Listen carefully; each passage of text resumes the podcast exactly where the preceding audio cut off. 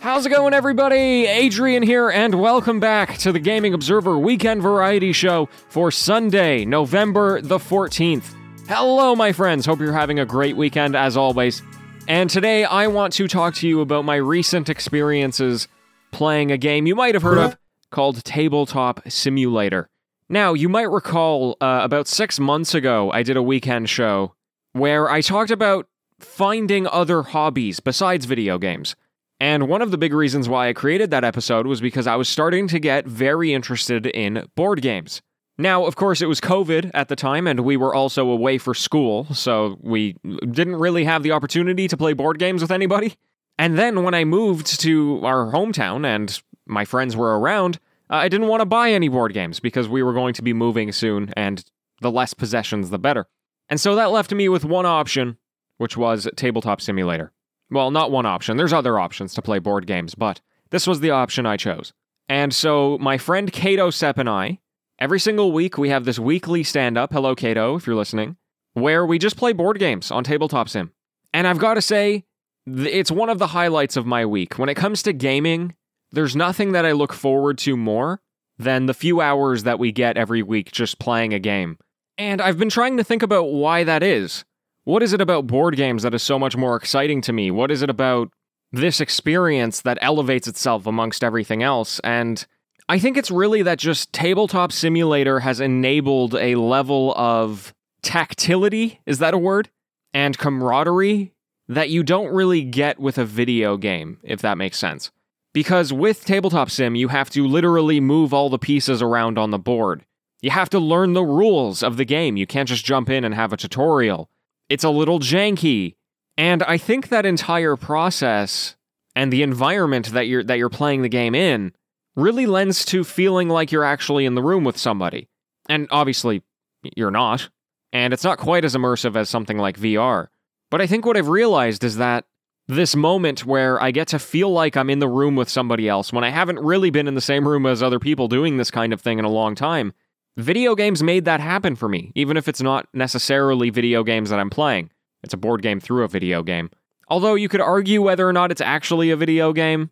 I think we just think of it that way because we're playing it through Steam. In reality, if it was just a separate program, then it would be a, a simulator, right? But anyway, I just thought it was very interesting to reflect on the fact that if Cato and I were just playing a regular game, we would have a lot of fun, I'm sure. But I think board games really bring it to, to, to the next level. And so I'm really happy that Tabletop Sim exists. For those of you who have played board games, there's a few that we really love. Of course, there's just two of us, so we mostly play games designed for two people. Uh, but recently, we've been playing Azul and Patchwork. We played a little bit of Marvel's Champions. And then there's also a game called Unmatched.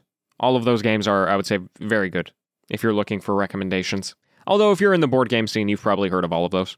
I think that's the other thing about Tabletop Sim, which is very exciting to me, is there's so much variety and once you finish with one game, you can just kind of immediately pivot to the next.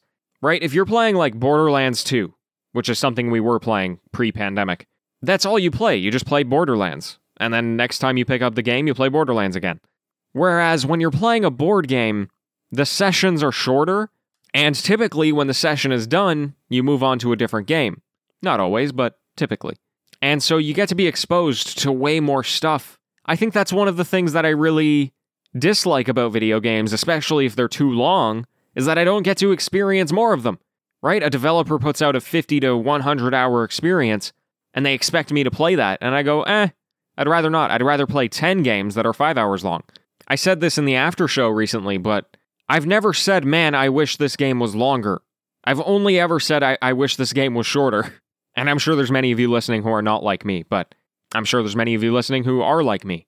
And with board games, that is really what enables me to have that, that shorter mentality, if you will, or the itch to try a lot of different things. So, hey, I'm sorry this kind of turned into a discussion about board games as opposed to tabletop sim itself, but I think this is exactly what video games are great for. There's so many different things you can do with it. There's so many different ways of playing and ways of extracting enjoyment out of it. And ultimately, that's what we're all here for. We're here to have fun with video games and to celebrate all the all the tremendous stuff that can come from it, right? And Tabletop Sim is certainly up there as, as one of my highlights. If you can consider it a game, it would be one of my favorite games of all time. Okay, my friends, that's all for today. Thanks so much. I will be back with the news tomorrow, as I always am, every Monday to Friday. And until next time, happy gaming, everyone.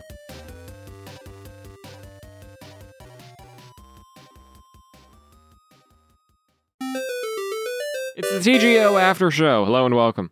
I know I've talked about Tabletop Sim on the After Show quite a bit, but the main show audience had not heard it in a long time, and I mean, I've been playing every week for months, so I figured I should talk about it at some point. Honestly, I love it as well because, of course, all of these board games are free through Tabletop Sim. It's it's in the Steam Workshop. It's user created stuff, and I think some board game creators have like done some copyright strike stuff justifiably. I think I think technically there's an avenue for them to take that stuff down, but a lot of board game creators let it stay up there because people will play these games on Tabletop Sim and then buy them in real life because now they know how it plays. And that's exactly me. Like I I can't buy a board game right now. I cannot. There's no justification for it whatsoever. However, in 10 years when I'm ready to buy a board game or whenever it is, 5 10 years, I'm going to have like a suite of board games that I'm ready to purchase and I never would have bought them had I not played them, you know? I mean, maybe I would have based on community goodwill and what the cover looked like or whatever. But ultimately, it was a, it was a net benefit for many of these publishers to have their game on Steam Workshop because people will test it out and then be able to buy it in real life. Because ultimately, games are always better in real life for the board games. It's not it's not like you're playing tabletop sim and you're like, "Oh yeah, the ultimate board game experience." Like it's obviously limited in many ways. The other thing I've seen publishers do is they will put up like an official version of the board game, and either you can purchase that official version as a DLC to this to the tabletop sim, which is very smart, right? If you want to play the board game through tabletop, then you uh, you buy like a twenty dollar DLC, and it's not even like a janky fan made thing; it's official. That's pretty cool. But then the other thing that they will do is they will put up a like trial version of the game, which is substantial enough.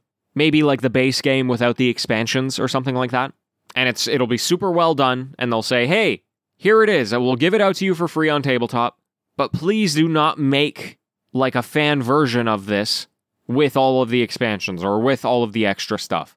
And then that's the stuff that they will copyright strike. You know, if, if somebody else makes a version of it that has more content than they're willing to share, I'm also super cool with that because usually they're very generous about it.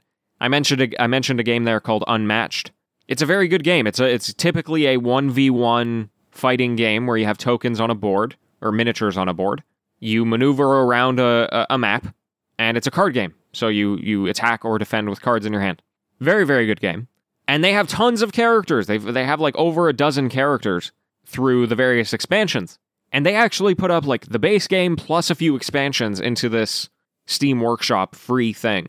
And then there's a bunch of expansions that aren't there. There's a Jurassic World expansion, I think, or dinosaurs or something. There's Beowulf, you know, a bunch of iconic iconic people that that people want to play as. And what they say is, "Hey, please please do not like upload this into the game, you know, so that other people can download it." And I think that's perfectly reasonable because we have gotten dozens of hours of entertainment out of the Unmatched board game through tabletop, through the official Steam Workshop. So, I don't know, it kind of reminds me of like video game publishers who will take down videos that content creators make. I mean, okay, it's a little different. The relationship is a little different, but if you just go scorched earth and you're like, no, this cannot exist on this platform, nobody shall play it, screw you, well, then nobody's going to buy your game. Well, okay, maybe some people will but you're kind of limiting the exposure of your game.